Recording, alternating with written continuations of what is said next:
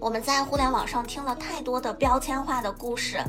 太多听起来就是呃像喊口号一样那种旗帜鲜明的立场和观点。但是真实的人生它不是黑白分明的，它也并不是以一个非常主流的价值观、道德三观去约束我们生活的。然后我是在这个过程当中，我突然发现，哦，原来在这个不确定的时代，我想成为的是一个确定的自己。我的天赋来自于我的敏感，我的天赋来自于我很矫情，我的天赋来自于我是一个充满瑕疵的人。是我们不要羞于承认自己已有的天赋或擅长，去坦然的接受别人最真诚的赞美，或许你就能找到你自己天赋萌芽的那个地方。热爱它并不是被找出来的，其实热爱它是被确定下来的。就像我一直都觉得写作和谈恋爱啊非常非常像，就像我们自己有的时候也弄不清楚为什么喜欢眼前这个人，但是你就是想见到他，想跟他说话。你看很多企业家写自己自传的时候，也会提到自己以前是怎么苦或者是怎么努力，但其实你有的时候了解多了，你也会发现哦，就是一个时代的机遇。Hello，大家好，我是养成系大女主露露。Hello，大家好，我是养成系大女主一菲。嗯，今天这一期呢，其实是我期待非常非常久的一期，因为我邀请到了我在做这档播客之初吧，就非常非常想要深度对话的一位嘉宾。嗯，我一直觉得他的表达、他的故事、他的能量，其实是能够穿越互联网、穿越屏幕和耳机，影响到对面的每一个人的。嗯，她就是作家小雨。那我们请小雨跟大家打个招呼吧。Hello，大家好，我是严小雨。那非常开心，我们露露的邀请来录制养成系大女主。我觉得这档播客的名字好像和我整个人的人生的经历非常的相似。那我目前呢是一个九五后的全职作者，左手写书，右手教学，然后累计出版了六本书，是北京作家协会的会员。那如果让我自己来做介自我介绍的话，我会觉得我是来自一个不听故事会死的星球。对，因为我自己就是从小到大就非常喜欢听故事、写故事、讲故事，所以确实故事它贯穿了我整个人生。其实刚刚小雨的这个介绍还蛮打动我的，在这里其实我也很想说一说，为什么我想在这一期跟全世界安利小雨，可能也是，呃，你会从这一期感受或者收获到的一些东西。嗯，呃，首先我觉得其实，嗯，我跟小雨应该认识了有大概一年左右的时间了吧。嗯，我觉得小雨吧是一个很真实的人，就这一点，我觉得在网络世界很难得。嗯，而且他的真实是能够从各个角度感受到的，不管是从待会儿可能你会听到小雨的故事，呃，还是说未来你可能跟小雨的每次沟通和对话，你都能感受到他很发自内心的那种看见。嗯，然后我也觉得小雨非常有才华，他对自己要做的事儿很笃定，也很有匠心，以及有很多挡不住的才气。然后还有一个就是成长性，这里面包含了他自己的成长，也包含了他想帮助更多人在自己擅长的领域成长。所以这一年，其实我看到他的朋友圈非常非常的精彩，从写书到出版，又到线下的巡回签售，看到了他一年很多的突破。所以我觉得他一定有很多故事可以跟我们分享。嗯，他也是我身边养成系大女主的很完美的诠释。所以 小雨，要不要跟我们分享一下你的故事？就是你和写作的故事。嗯。哎呦天呐！我每次听到露露说话，我都觉得好想把这一段单独剪下来，回去播放给我妈听。其实我在就是过去的一年，二零二三年，确实是我自己成长最快的一年。就我为什么这样说？我是在就是跟大家就是聊天的这个过程当中，我突然回想了一下，就是以前的我也是在成长的，但为什么好像过去一年很快？呃，我是突然发现，好像过去我作为一个特别纯粹的写作者，那我是在沉浸在自己的世界当中，这种进步或者这种成长，它是一个潜移默化的过程。但是在过去的一年，我是完全把自己抛了出去，都不是把自己放出去，真的是把自己抛出去的一个过程。然后我就惊讶的发现，可能和啊不同的人、不同的环境，甚至是不同的自己，就是去互相碰撞这个过程，它让我其实收获还蛮大的。那我在过去一年，我就做了一件让我觉得还呃蛮神奇的事情，就是我自己是一个 INFP，我是一个比较典型的 I 人，所以其实我人生中大多数的能量，我是需要从我自己身上获得的。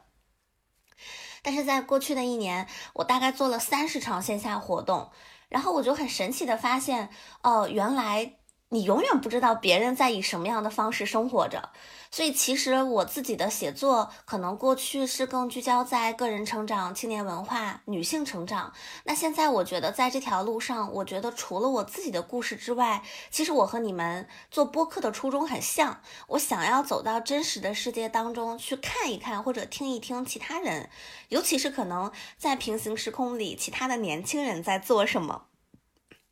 所以，其实，在去年一年，的确收获了很多故事。我印象比较深的，呃，其实是有两个故事是很打动我的。这两个故事很神奇啊，都是发生在成都。那第一个故事呢，其实是呃，我在成都的文轩书店，然后做线下的签售会，然后当场有一个小男孩，他是一零后，一零后的话也就只有十二三岁差不多。他进来在现场问了我一个问题，他说：“姐姐你怎么看待内卷？”其实我听到这句话的时候，我内心是非常复杂的。就我可能有比较高兴的一面，是我会觉得啊，现在的这种更年轻一代的年轻人，他们已经有这么早的自我意识觉醒。其实我是开心的，我甚至觉得他们是幸运的。但是下一秒，我又陷入一种很奇怪的情绪。就是那种非常怅然若失的惆怅，我会觉得好像我们在这个年纪，我们可能真的是在玩儿，或者是，呃，不会过早的介入到这种自我探索。所以他其实提这个问题的时候，我内心是非常复杂的。那到我的签售会结束，这个小男孩跑到我的旁边，他跟我说了这样一段话。他说：“姐姐，其实我什么都不知道，我根本不知道内卷是什么。但是我的妈妈每天晚上回来对我说：‘你要卷起来啊，就是不能停，不能输给身边的人。’所以其实这个故事，它让我内心触动很大。我会觉得，就是我又心疼他，但是我又觉得好像每一代年轻人的使命是不一样的。这是一个故事。另外一个故事同样发生在成都。”就是在这场签售会结束的第二天，然后我在另外一家书店做签售会，然后当时我们聊的话题是为什么年轻人越来越不想结婚了。然后我们现场的年轻人聊得非常的热络，每个人给出的视角，然后所阐述的自己的那个价值观，我觉得都让我觉得耳目一新。然后直到我的签售会快结束的时候，坐在后排的有一位大概是，呃五十多岁、六十多岁的一个姐姐，然后她站起来问我，她说能不能她来问我一个问题，啊，我说可以，她就说了她的情况，她说她家里有一个最小的孩子，啊，大概也是九五后、零零后，她说她的孩子，她的女儿说自己不想结婚，不想生孩子。然后他因此有过去长达两年的时间，一想到他的女儿说不想结婚、不想生孩子，他就焦虑到睡不着觉。然后他问我，他说：“呃，怎么怎么办？怎么看待这样子的一个行为或者这样子的一种情况？”然后当时我就跟他说了我自己身上的一个。呃，一个看法吧，因为我自己目前我也是可能啊，倒不是说坚定的不婚主义，就我觉得我是幸福主义。我觉得当下的我想过什么样的人生，我可能都会去过，不管他是呃结不结婚、生不生孩子。但是起码在呃此时此刻，我可能是没有做好准备，一定要去走结婚生子这条路的。所以其实我跟我的妈妈、跟这位阿姨、跟她的女儿其实是很像的。就是我在过去的几年当中，我一直在跟我的家人说，我说我可能暂时不想结婚，不想生孩子。然后我的妈妈最开始也是非常的焦虑，她觉得，哎呀，怎么能这样呢？就是你一定得结婚啊，一定得生孩子啊。但是我觉得在漫长的一个沟通或者说摩擦当中，我觉得沟通是可以带来很多变化的，就是好像。呃，很多时候我们会觉得父母不理解自己，很多时候好像觉得我们和上一辈人的，呃，代沟很重。呃，其实我觉得不可否认，有很多这种文化，包括社会环境的变化，呃，有些时候它的确是有难度的。但我不认为这个题它是无解的，因为我自己。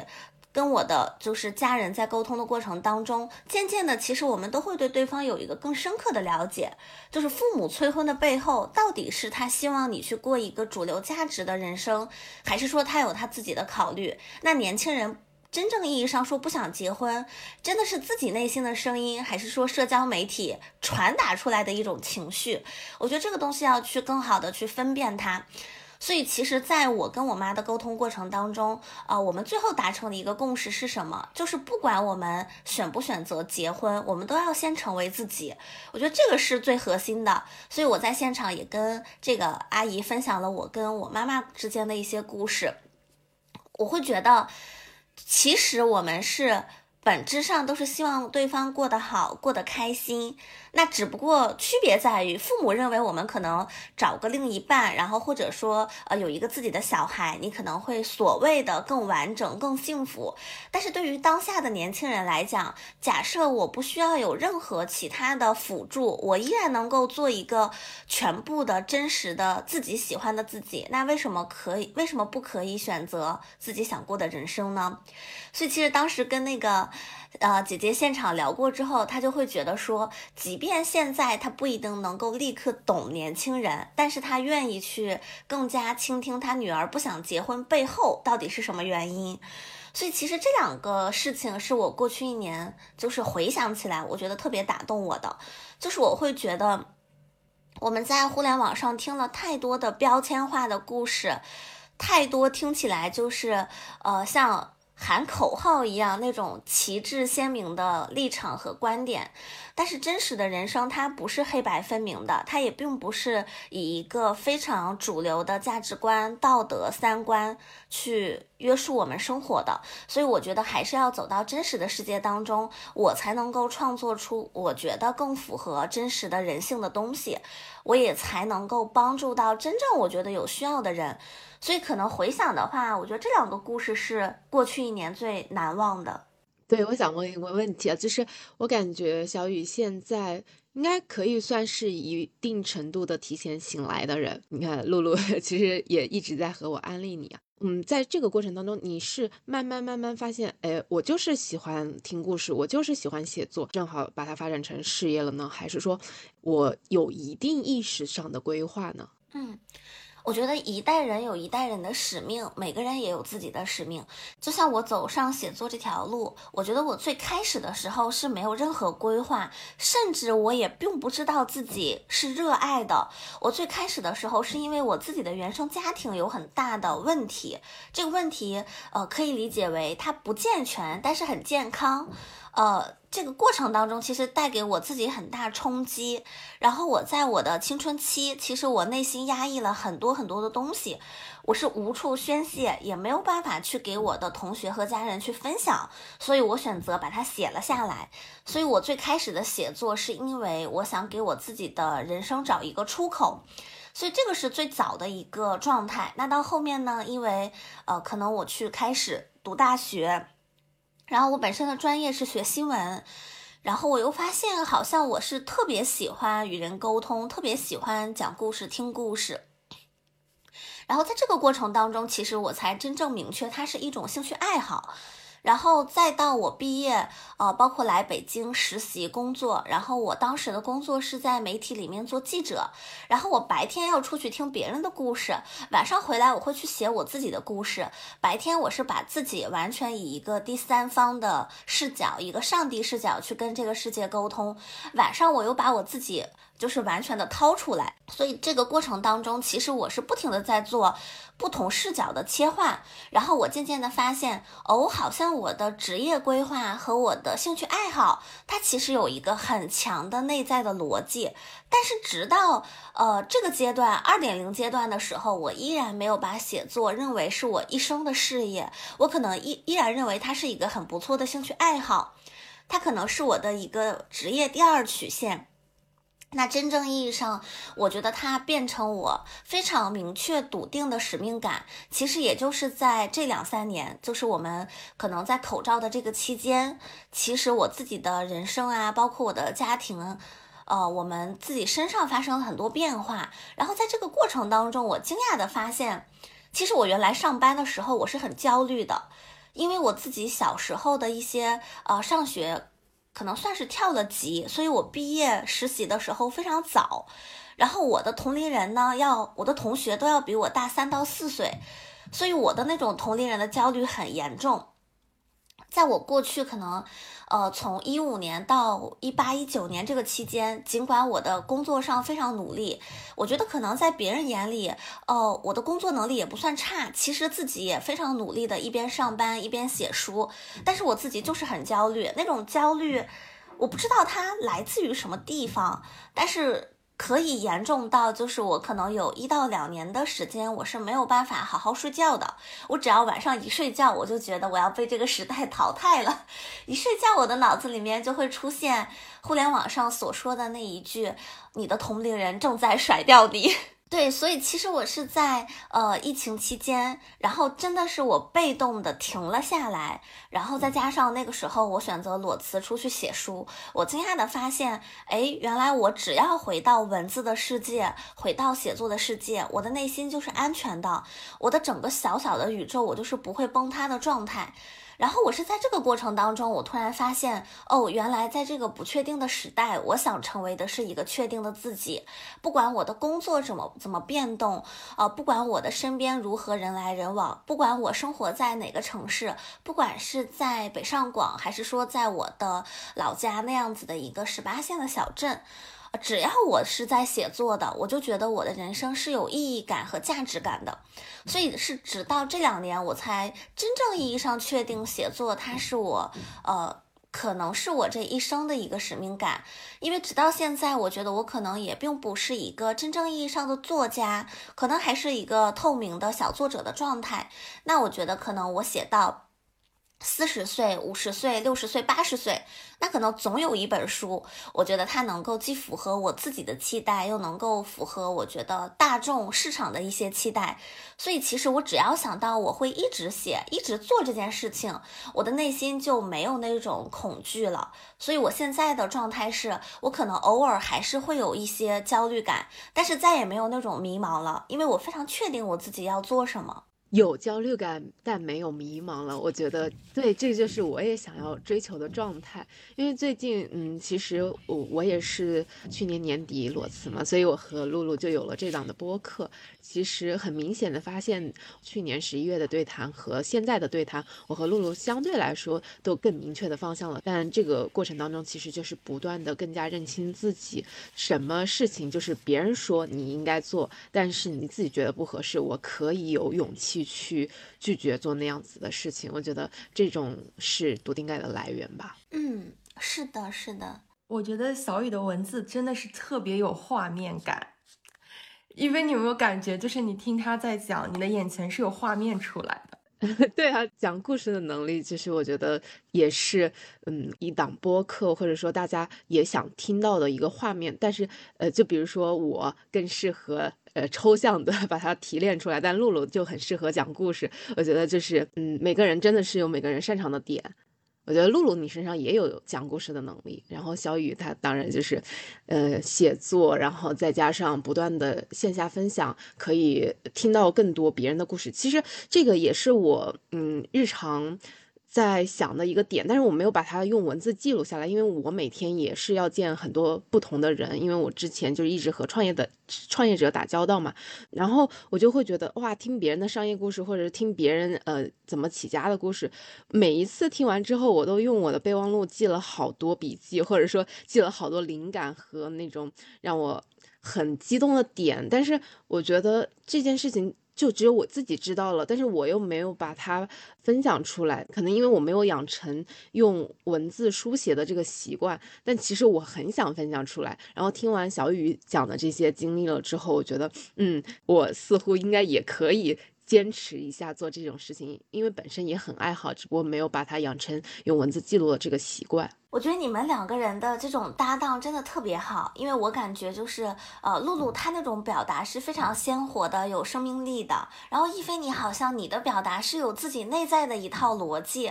而且我觉得你的东西都很精准，所以其实你们做搭档真的特别适合。对。其实小雨是我在采访方面的老师。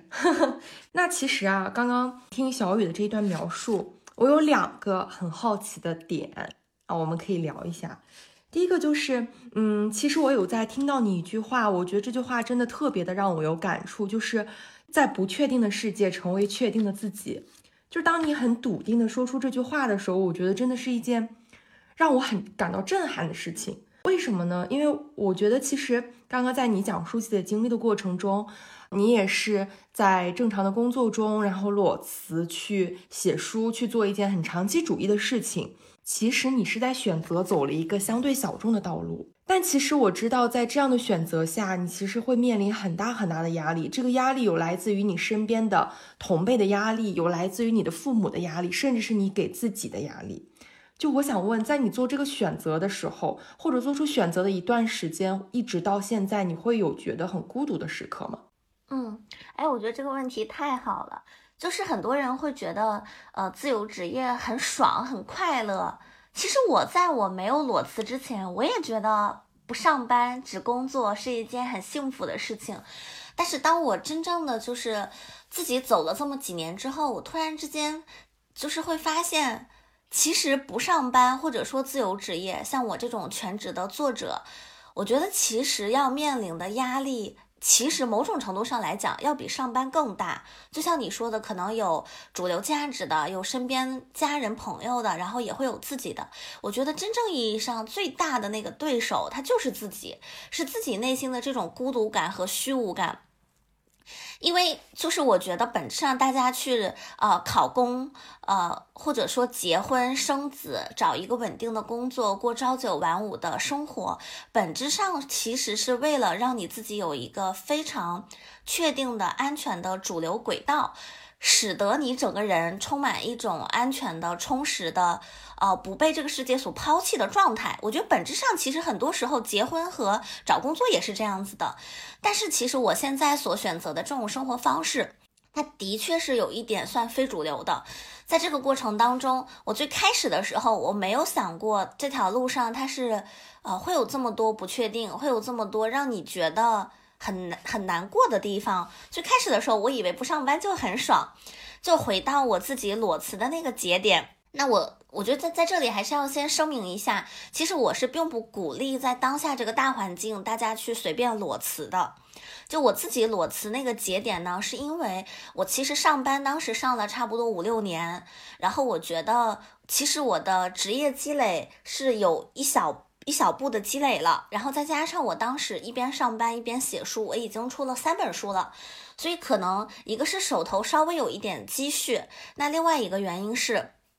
我当时的工作特别忙，就是我几乎每天晚上就是下班回到家，就是在北京那个状态，几乎就是十一点多十二点，然后如果说我还想写点自己的东西，真的不是努不努力，就是你没有时间了，你的整个人都被掏空了。在那种状态之下，我当时就是跟我的编辑商量了一个选题，就是我说我想写一本写给追星女孩的书，然后那个念头啊，就是在我心里就非常非常强烈，我就恨不得当天晚上就把我的辞职信写好。然后我后面纠结了一两周吧，然后我就其实挺纠结的，因为我当时工作其实挺好的，然后也是那种我觉得我自己比较喜欢的工作。但是那个声音就是没有办法消除掉，我就觉得我不去做这件事情，我一定会后悔。就像你特别特别喜欢一个人的时候，你就是想见到他，哪怕就是隔着千山万水，你就是想见到他，没有办法。所以我后面就跟我的老板去提离职，然后我老板就说：“他说其实你可以就是不离职啊，你可以边上班边写。”我就心想，我才不会相信资本家说的话。对，因为我知道，就是可能可能说起来的时候，呃，都觉得可以，但是真正你去工作的时候，团队都很忙，你不可能一个人去就是抽出时间去写自己的东西，所以我最后还是毅然决然的离开了那份工作。但我在我离职之前，其实我是问了自己三个问题的。第一个问题就是，到底是失去这份工作后悔，还是说我失去这个选题后悔？我的答案是我失去写这个选题的机会，我会我会后悔。第二个问题是我，我问我自己，如果说离开这个工作，呃，假设我比如说 gap 了几年，我再回去上班，影会不会有影响？然后我自己的答案是，因为我本身的职业道路也是做内容为主，所以其实写书对我来说它不是一个减分项，就是不管从任何维度看，它都是加分项，所以它其实并不影响此时此刻，如果说我回。职场找个工作，我觉得是不影响的。那最后一个问题，我是问我自己：如果这本书没有出版，或者说最后这本书卖的特别差，就没有赚钱，我会后悔吗？我的答案也是不后悔。因为我非常清楚的知道，我特别想做这个选题，哪怕它最后不赚钱，我还是很想做。所以我觉得我问清楚自己这三个问题，我大概能够去接受一个最坏的结果之后，我觉得就没有问题了。所以之后我就裸辞，然后去到横店那边卧底采访了一段时间，然后就写了《追得上星星的女孩》这本书。其实我觉得人生啊，有些时候真的很奇怪。就是当我其实完全放弃所谓的这个目的的时候，最后这本书卖了三十多万册，给我赚到了人生的第一桶金。我觉得回头看，我不是因为拿到一个比较确定的小概率的结果而觉得这个选择是正确的，我是会觉得哪怕这个选择不是正确的，我也会把它变成正确的，不管它赚不赚钱。所以其实我这个阶段，我是觉得对我来说是过得非常爽的，因为我做了一段。完全不计得失，不计后果，其实挺疯狂的一件事情。包括其实我去横店那边，出版社的稿费是要等上市以后才结算，我是自己先花钱在那边，其实做采访啊，啊卧底啊，进剧组啊，其实自己是先付出了很多的。我也是从这件事情上，呃，折射出我人生当中做事情很大的一个与众不同，就是我是不害怕先付出的，我也不害怕先去交付我的真心，因为我会觉得，就是付出的这个过程，它让我很快乐。所以，如果我能够得到一个更好的所谓的结果，我当然会很开心。但如果说没有，其实我不后悔，不管是我的工作、爱情还是人际关系，我都不介意成为那个先付出的人。然后这段经历过后呢，呃，我就陷入了人生一个巨大的迷茫，就是刚刚提到的，其实就是在写作这条路上，或者说在职业转型这条路上，没有那么简单。因为我过去就是上班，然后单纯的写作，其实我靠写作来养活自己是没有问题的。但是那个时候就陷入到我觉得所谓的比较孤独的一个状态了，因为你作为自由职业，你其实脱离了职场的环境。就是首先我面临一个很大的问题，就是我不知道我写什么了。我觉得我的人生的素材一下子就变少了，因为我不上班了，然后也没有那么多的机会跟这个就是主流的世界去打交道。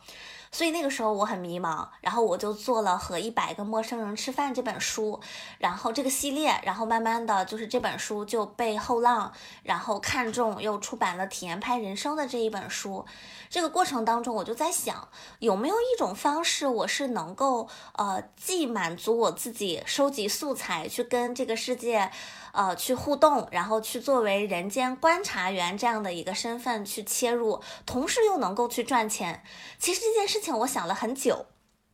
但我当时是不知道怎么破局的，也是直到遇到一个很好的朋友，也是我自己很好的老师，就是他劝我说，你可以试一试做个人 IP。我就问他，我说什么是个人 IP？以其实这个过程还是挺神奇的，然后后面我就进入了一个可能二点零的阶段，就是我从一个单纯的写作者，然后可能慢慢转型去做了自己的小语读书会，然后去做了自己的写作私教陪跑，然后又转型到可能就是左手写书右手教学这样子的一个状态。但这个过程当中，确实最大的压力来自于那种孤独感，这种孤独感不是说呃你身边空无一人，而是你身边声音很。很多，但是你可能会有一个阶段是不知道要往哪里去，以及这种孤独感是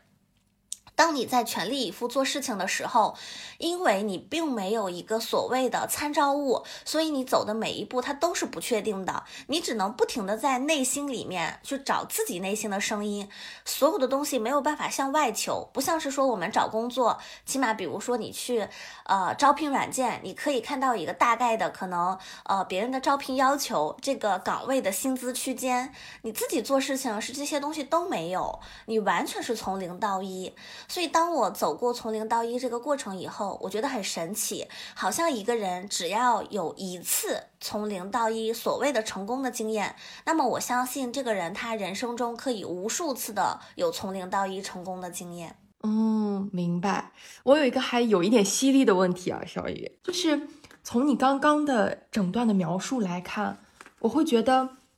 小雨所有到目前的经历都是从写作这件事情上生长出来的。有一种理想之花顺其自然的绽放了的感觉，就是我觉得这是一段很美妙的经历，但是并不是所有人都能够如此，就是找到自己天赋使命的这件事，有人穷其一生他都找不到，但是你很幸运的在现在你找到了它，所以在你找到写作这件事情之前，你会有迷茫吗？会有波折吗？现在的你，你获得的这些东西是因为。运气让你找到了写作，还是你的选择，又或是努力呢？哎呀，我觉得这个问题真的很犀利，也特别好。我觉得我首先回答一下最后这个问题。我觉得不管是我还是任何一个人，就在我自己的价值观看来。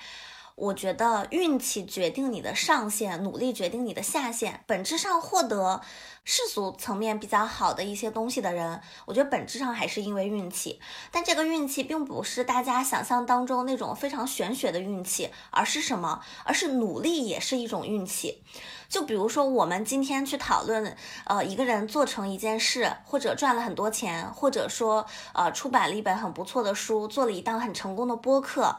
他真的是。努力吗？我觉得一定是运气的成分更大，但确实努力也是运气的一部分。就比如说，我们经常去强调一个人要如何如何努力，但假设这个人四肢不健全，那他根本就没有很多我们所努力的这种先天的条件。所以本质上，我觉得运气就是努力，它就是运气的一部分。就像我自己，我能够去写作。那起码是因为我在我高考之后，我妈给我买了人生的第一台电脑，我才能够去投稿。那我现在能够在呃北京工作生活，我能够去全国旅居，也是因为目前我的家庭不需要我去负担那么多。所以我觉得有些时候我自己会觉得我获得的很多东西，运气其实是很重要的。对，然后再回到就是呃。写作所谓的天赋这件事情上，其实我对于天赋这件事情，在我最近的三个月，我发生了一个非常惊天的一个转变，就是我一直以来我都认为我自己没有什么写作的天赋，我认为我一直都觉得我好像是误打误撞走上了这条路，但是我最近发现，哦，不是的，我现在终于开始承认或者开始。有意识的去感受我自己在写作当中是有一些天赋的，但这个天赋可能并不像其他呃历史当中那么多伟大的作家，他们就是妙妙笔生花，他们有那么多就是呃奇思妙想对于文字的排列组合。其实我觉得这个方面我是没有那么强的，但是我我的天赋来自于我的敏感，我的天赋来自于我很矫情，我的天赋来自于我是一个充满瑕疵的人。就是因为我自己很敏锐的看到了我自己身上这些可能常人所忽略的东西，哎，我把它放大了。所以我觉得天赋有的时候它是一个放大镜的作用，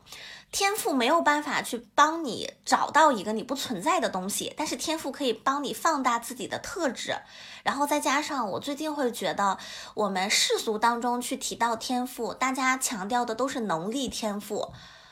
但是能力天赋，我觉得并不见得每个人都有。你说有多少人是在踢足球上有天赋呢？我觉得就算很多人真的很努力，也不可能成为梅西，不可能成为 C 罗是一样的。所以我觉得对我来讲，我觉得我更喜欢或者更倾向于大家去寻找、倾听的一种天赋，叫做意愿天赋，就是你自己内心的声音。就是你到底想做什么，你忍不住做什么，你做什么事情你获得的快乐和成就感更大。所以，热爱它并不是被找出来的，其实热爱它是被确定下来的。就像我一直都觉得写作和谈恋爱啊非常非常像，就像我们自己有的时候也弄不清楚为什么喜欢眼前这个人，但是你就是想见到他，想跟他说话。哦，我觉得其实写作也是一样的。那在我整个回溯自己的写作经历当中来看，呃，我觉得我自己是在我，比如说。高中、大学很敏锐的捕捉到我好像比较喜欢写作这件事情呢，然后我再也没有停下来。就是我觉得我可以慢，但是不能停。我觉得这个很重要，因为很多人其实并不是说他没有天赋。我接触过很多人，我觉得他们远远比我要有写作的天赋，但是大多数人可能写几篇文章发现没有水花，可能就放弃了，或者有些人投稿。投个两三篇就是被拒绝就不会投了。我自己的 QQ 邮箱里面至今可能有不下上千封或者几百封的退稿邮件，都是我在我就是高考完之后那个暑假到我大一，就是那一年当中，我几乎每天都在投稿。我的邮箱里面全部都是退稿邮件，但是我不在意，我觉得总有一天我会被一个编辑看到。事实上，我最后就是我人生中刊登的第一篇译林的一篇稿子的编辑，也是我后面追星那本书的编辑。所以有些时候，我觉得就是大家其实并不是没有天赋，我一直都相信每个人都有天赋，而且每个人的天赋可能都不只是一个。但是我们在呃很多时候，我们自己会因为一些其他的声音所掩盖掉它。就像有些人天然就是更会谈恋爱，但是他可能不会在意，这也是一种天赋。就像有的人就是声音很好听，但是他可能也并不在意。还有的人就是 PPT 做的比别人好。所以其实我觉得每个人都是有天赋的，只不过在我们大的这种主流价值。作为这种优绩主义一种结果导向的单一的衡量价值体系的评判当中，我们所认为的天赋得像是谷爱凌，得像是，呃，就是像梅西那样子的天赋。我觉得我们应该注重的天赋是那些微小的，但是能够让我们获得快乐和成就感的天赋。但这个天赋是需要去探索的。我觉得起码在你探索之前，不能够去说自己是一个没有天赋的人。我我觉得我应该向我二十五岁之前的小雨道歉，因为我在过去的很多年里，我非常不自信。我见到每个人，我都对他们讲，我说我没有任何写作的天赋，我觉得自己一无是处。但我回头看，不会啊。自己怎么能没有天赋呢？我觉得我是有的，但是因为我嘴上总这样讲，慢慢我觉得就是你言语的力量很重要，你慢慢你就真的觉得自己是个很没有天赋的人了。所以我觉得天赋它是可以就是被发现的，每个人都是有的。天啊，我觉得你这段太精彩了。我觉得你刚刚说的一个点很打动我，就是当别人说你有天赋的时候，其实你是羞于承认的，有的时候啊。但就像你说的，我们很多人的天赋其实都是在我们不停的寻找，甚至是来源于别人的赞美中，他可能就会就冒出了一个头。这个时候，其实我们每个人从现在开始就可以去做的一件小事，就是我们不要羞于承认自己已有的天赋或擅长，去坦然的接受别人最真诚的赞美，或许你就能找到你自己天赋萌芽的那个地方。哎，对你说的太对了。其实，呃，有些时候，如果你觉得没有天赋，你可以观察一下你身边的人对你的反馈和评价。如果别人总赞美你，比如说你是一个很细心的人，那你可能在一些细心的地方就是有天赋的。如果说别人总赞美你做事情效率很高，那可能就是你的执行力，就是你的天赋。还有一个点，我觉得也是刚刚在你就是讲这段当中，我想到为什么就是我们羞于承认天赋。是因为在我们就是国内大的教育环境当中，我们羞于承认自己这个没用的天赋也是一种天赋。就像我在很多年里，就是我其实从我上高中，呃，我的老师、我的同学就会跟我说：“小雨，你写的作文很好啊，就是你好像。”你的表达能力还不错，但是那个时候我们都觉得这个东西跟高考没用，就是考试不加分，所以大家认为没用的东西就不是天赋。我也是直到现在我才弄清楚，包括我自己刚开始写作，我们家人也不同意，他们都觉得我不务正业。是当我走了足够远的路之后，把这个所谓的不务正业变成了正业，大家才开始承认，我自己也才开始承认这是一种天赋。其实我觉得。就是羞于承认自己有天赋，就有点像我们很难接受，呃，或者说羞于接受大家对我们的夸奖。就每次，就咱中国人比较含蓄，人家夸你了，你就说没有没有没有，都是因为什么什么的，就有点像你要把这个功劳。非要把自己是从自己身上摘出去，好像就是我就是很努力，得承认自己是努力的，不能说努力是呃没有用的，或者说选择大于努力，好像你就是想要走捷径的一个人。但是我觉得这也是时代。的一个变化吧，就像你以前，你看很多企业家，他们总是想要，嗯，或者写自己自传的时候，总也会提到自己以前是怎么苦，或者是怎么努力。但其实你有的时候了解多了，你也会发现，哦，就是一个时代的机遇。但可能现在这种环境下，大家就。更加愿意去承认哦，原来他们之前，比如说能成功，哦，也许真的只是一个时代的机遇而已。就比如说像前段时间陈前和 那几位企业家聊天的时候，就大家就是这个风向，你会觉得蛮完全就是和以前就变了。大家观众对你到底是选择努力还是选择一个风口，大家的这个容忍度或者说可能偏好性也变了。我觉得这个可能是让我们现在也更愿意承认自己有天赋的一个点。嗯，这个我自己也深有感触，因为我觉得的确是因为我们社会结构，包括我们的劳动金字塔，它就是存在固化的，所以在当下，我觉得努力它真的其实是有有需要打一个引号的。如果说越努力的人，越值得被嘉奖，或者说越努力的人就一定能够过得更好，能够获得世俗层面更所谓丰厚的一个报酬。那从这个角度来讲，清洁工是应该过得最好的，因为他每天早上可能五点钟就起床了。所以你说他们是不努力吗？我觉得并不是。包括我觉得我自己，因为我其实前面有提到，我说我毕业很早，然后上学很早，然后我。觉得我到今天，我自己就是获得一些呃很好的机遇，遇到一些很好的贵人，我觉得真的是跟时代是有关系的。就比如说我自己刚毕业的时候，我身边可能很多七零后、八零后的哥哥姐姐。我觉得他们很多的人生观、价值观也的确影响我很重，然后再到现在，我身边越来越多九五后、零零后，甚至零五后，他们很多更新潮或者说呃更不同视角的东西也反哺给了我。我觉得这个世界它是一个巨大的信息差。就像写作一样，我觉得我自己经历了在网站下面写小说，经历了就是发表纸媒，经历了公众号的时代，经历了出版，然后可能再到今天短视频，包括啊某红书之类的，就是我会发现一个人他有没有这种穿越周期的能力，他真的非常重要。但这个背后是什么呢？就一定是信息差，就真的这个世界是一个巨大的信息差。就像我自己。我觉得我到今天，我觉得我特别特别感谢的，其实是我毕业就是前三年遇到的人，就是那个时候，呃，有一个很神奇的事情，就是我从小到大，我的朋友的那个年龄跨度很大，所以我从来不认为说当下流行的东西它是时髦的，或者这个更年轻人的东西它就是对的。因为我会觉得，首先年轻，它并不是代表九五后、零零后，也不代表过几年它变成了一零后、一五后。我觉得年轻本质它就是一种状态，是一种生命力。那回到刚刚的那个话题，就是尽管我觉得可能社会环境在变化，我们的媒介在变化，但是人性是不会变化的。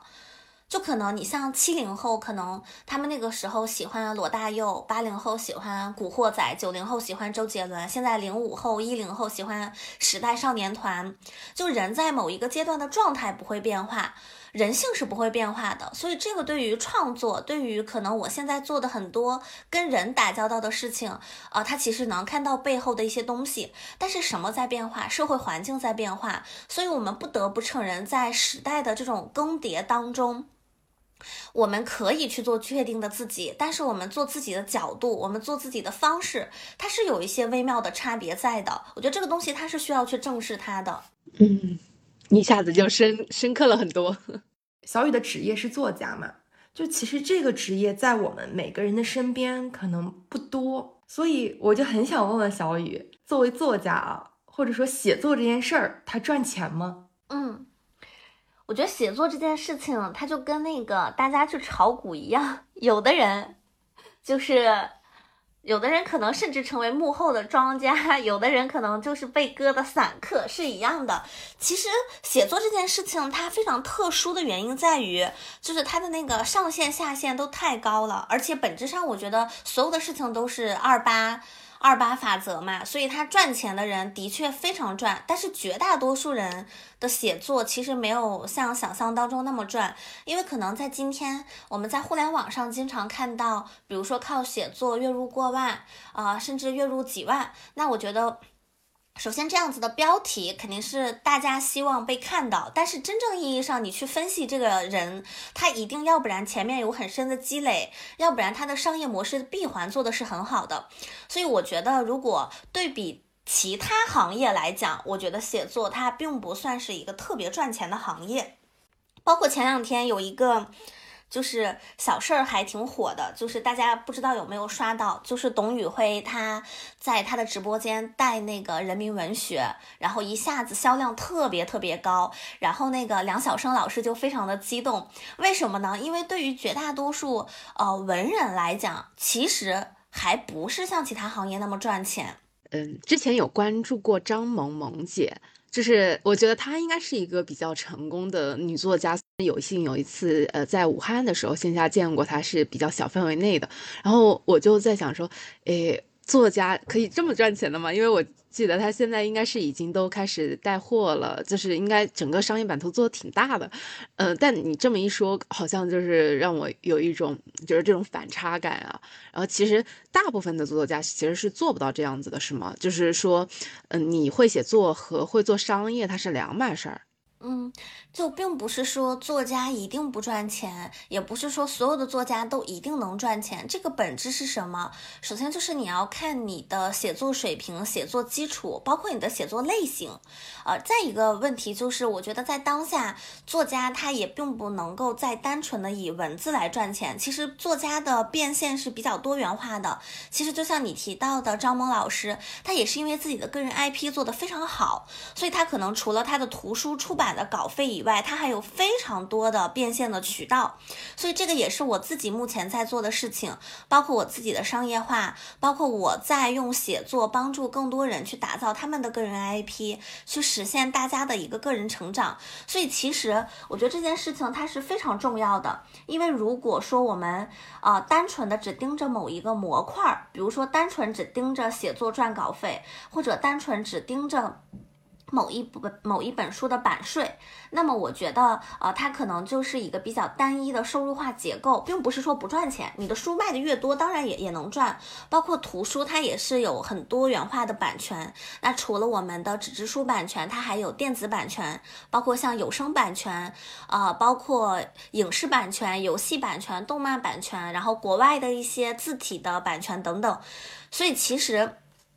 从这个写作角度来讲，还是要看你自己的影响力以及你的质量和一个商业化的。那除了写作之外，不知道你们有没有发现，其实越来越多的作家，他们的变现可能是非常多元化的。比如说，有些作家老师，他们有自己的呃直播，有自己的带货，然后也有自己的自媒体平台，有自己的知识付费。那也有的老师，他们可能会上综艺，呃，会去有很多那种 PR 的合作。所以，其实作家在今天来讲，这个职业内容写作是基础，但是需要这个人具备更强的、更多元化的一些能力，包括他的沟通能力、策划能力、呃，商务能力，我觉得都是很重要的。对，就是从你刚刚讲的这个点，我有看到一个问题，就是小雨其实在之前是一个作家，但现在你又有了其他的身份，比如说你是一个写作 IP，你是很多想要写作、想要出书人的老师。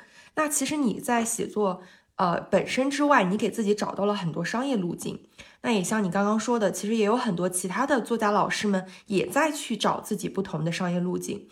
嗯，这其中其实给我看到的一个点就是，嗯，从一个匠人或者从一个手艺人或产品人到做商业之间的一个转变。那你觉得这个东西它中间会有卡点吗？可能对你自己来说，或者呃你身边接触到的人来说，这个卡点可太多了。这个卡点真的太多了。就是呃，我给你们讲一个很有趣的例子。就是我自己刚毕业的时候，我的第一份工作是在一个杂志叫《中国周刊》，然后后面我又就是待过几家媒体，然后我的历任的领导，包括我的同事，很多都是从过去传统媒体出来的。就是呃，太阳底下无心事。我们先回溯上一个，就是公众号时代的那个，就是创业的过程。当时我的很多呃前领导啊、前同事啊，都是从比如说像呃环球企业家、经济观察报、第一财经啊、时尚先生等，就是媒体当中出来的一些老师。然后我就发现一个很神奇的现象，在公众号那一批时代呢，就是原来他们杂志当中很多做销售的，然后很多做发行的，包括很多做设计、做策划的，他们都很早就是创业去做了别的事情。但是做记者写稿子的人是最后一波出来创业的，然后再回到当下这个时代，其实是一样的，就是我会发现。呃，其他行业的人，比如说很多做理财的人，很早就转型做理财博主；那很多做旅行的人，也是很早就去捕捉到这种生活方式的风口。但是写作的人，其实是在商业化的整体的觉知性，其实是稍微有点滞后的。这种滞后，并不是说某一个个体，首先就是我们。从古至今，我们国内对于所谓一个文人的要求是：你得是清高的，你得是不染尘埃的，你得是远离世俗、远离金钱的。我觉得，因为有这样子的一个大的环境，甚至大家认为，就是一个文人谈钱是一件非常不好的事情。所以，我觉得，就是从呃写作者到商业化这个过程当中，我觉得大多数人遇到的第一个卡点就是金钱卡点。因为很多人并不了解真实的写作的人的一个收入水平，包括大家的变现方式，所以其实很多人在变现这条路上，首先第一关是过不了自己那一关。就我自己也是，我最开始的时候就单纯的写东西，直到今天我自己的公众号小镇姑娘，我没有接过一篇广告，直到今天，我的公众号从一四年开通到现在。可能阅读量高的时候也能到十万加，然后阅读量低的时候可能几百几千。但是我的公众号后台，其实我几乎每周都能收到广告的邀约，但我从来没有接过，就因为我认为，或者说我的读者认为这个地方是一片净土，所以在很长时间里面，就是即便是有商务找过来，我也没有办法去呃接。然后包括其实直到现在，我接广告接的都不太多。但现在会好多了，因为现在我觉得，呃，大众包括我自己的认知也在发生转变，所以其实我在做商业化转型这个过程当中，第一个遇到的就是，呃，我能不能去直面金钱？其实这个点就跟上面提到的，我们羞于承认自己有天赋是一样的。在很长时间里面，我会对别人说，呃，我是一个不太看重钱的人，钱对我来说不重要。我不知道你们有没有听过类似的话，或者你们有没有说过这样的话。但我是，啊，对，但是我是直到去年，我突然有一次，呃，跟我朋友聊天，我就意识到，我说，好像当我说这句话的时候，我觉得我是在给我自己洗脑，就是因为我不认为真的有人生活在这个世界上完全不在意钱，就是完全不在意，我觉得是很难的，只能说钱在我的价值排序当中，它不是排第一位的。然后再到一个就是，呃，如果我们总去强调我不在意钱，钱对我来说不重要，你不爱钱，钱是不会爱你的。那么你向外界散发的信号就是，我是一个呃，就是非常清高不爱钱的文人。那这种情况下，你一旦去做商业化。你自己会觉得非常背离自己的初衷，你的用户、你的读者也会觉得你变了，所以其实这个卡点是很重的。然后我自己当时在做转型的时候，我非常担心的一个问题就是我害怕自己挨骂，就我很害怕我的读者脱粉。我很害怕，就是过去那个他们认为单纯美好，就是呃纯粹的一个创作者，突然之间怎么变得就是要跟我提钱了？其实我觉得这件事情很长时间我的卡点很重。对我就是说，身边接触一些做文化传媒或者说做读书博主的这样子的一群朋友，我他可能在这个行业也做了呃十几年的时间了，一个前辈，但是他最近就一直问我说，哎呀，嗯，就把把一些对标的其他的博主的呃视频发给我说，哎呀。我就不知道自己的定位是啥呀，我就感觉他处于我名已经很够了，然后呃我的这个文化属性也很够了，那我我到底嗯我想赚钱，但我又觉得那种卡点，我觉得在他身上特别明显。嗯，是的，我觉得这个问题它是就是个体和主流价值都。都是两面夹击的，因为本身其实绝大多数创作者，你像我，其实我到到现在我也不是一个特别擅长商业化的人。那另外一个是主流价值，就比如说任何一个博主，任何一个人去带货，大家都觉得非常的理所当然。但是很多作家去带货，人们就会认为你是在破坏。风破坏市场，或者觉得你是在带坏风气，就是文人怎么能够抛头露面呢？一个作家怎么能够张口闭口都是钱呢？所以我觉得，其实就是这种压力，无形当中给了很多文化创作者去赚钱更难的一些呃，我觉得阻碍。所以这个过程当中，其实我们的转型要比其他人的转型要更难。但我自己当时也是纠结了很久，就我说一下我自己为什么会去做现在，比如说像我的小雨读书会、我的写作私教，包括今年我可能会去做更多的事情。最开始的时候。其实我是不爱做课的，我到现在我也不是一个喜欢给别人上课的人，因为我不是一个导师型人格，我也从来不认为有一节课有呃一个所谓的知识付费的东西能够帮助另外一个人解决他人生的全部的选择，我到现在我也不这样认为。所以，其实我是因为我在我做采访、在写作、在帮助别人这个路上，我惊讶的发现，其实不管是做内容还是做我现在的事业，是因为我对人很感兴趣，是因为我渴望和另外一个人建立很深度的这种生命关系、这种情感关关系。我渴望这种共同成长的陪伴，所以我才会去做现在的事情。我当时自己弄清楚我背后这个原因之后，我就觉得这些事情是可以做的。然后我的卡点是被我妈妈无意当中一句话点醒的。我当时很纠结，然后我妈就对我说了这样一句话：“她说，如果你要在乎别人，你就一件事儿都做不成。”我觉得这句话在我后面无数次想要做点什么又不敢做的时候，它就会冒出来。直到昨天的时候，我写了一篇文章，我说，只有你拥有被讨厌的勇气，才能做好自媒体。其实写作和做自媒体和做个人 IP，包括你们做播客，我觉得都一样，都是需要我们把真实的自己掏出来给别人看。其实这个过程挺残忍的。但是没有办法，就是只有你能够去勇敢的去面对外界所有的声音，不管是好的声音还是不好的声音，你才能够走下去。如果说，呃，我们因为别人几句话我们就动摇了；如果说我们因为别人骂你说，哎，你好像变得怎么商业化了，你就你就放弃自己原本要走的这条路，那我觉得是对自己的不负责任。所以回到那个问题，呃，其实我觉得。创作者，尤其像这种作家去做商业化的转型的卡点都很重，都很大。但我觉得这是一个必然，就是无非就是你现在去有意识的做转型，还是说未来？因为我们的社会结构是在发生变化的，我们大的环境已经从一个追需求到追产品到追人的状态了。就像现在我们去市面上去选择一本书一样，很多时候。不是说有，不是说那些卖的好的书就一定写得好，也不是说所有写得好的人就一定能被看到。但是能够摆在一一家书店最引人注目的那些地方，一定是这个作家本身，他其实不管是从作品到人品到影响力，他一定是还不错了。所以我觉得这是一个必然，嗯，也不用太排斥，我觉得顺其自然比较重要。嗯，我觉得刚刚从你的这一段分享里面，我听到了一个我最近也很深的感触，就是你说，其实你做课并不是仅仅只为了做这个课，你更多的是因为你对人感兴趣，去渴望有一种共同成长的这种长期的陪伴。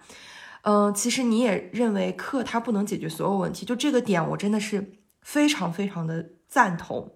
我真的会发现啊，这一年过来，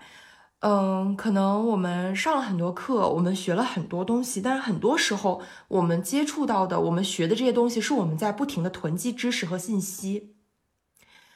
但是你囤积的这些知识和信息，它没有办法转化成你的认知。其实这个点，我们之前在跟马里奥奥姐录的那一期，我们也有讲到。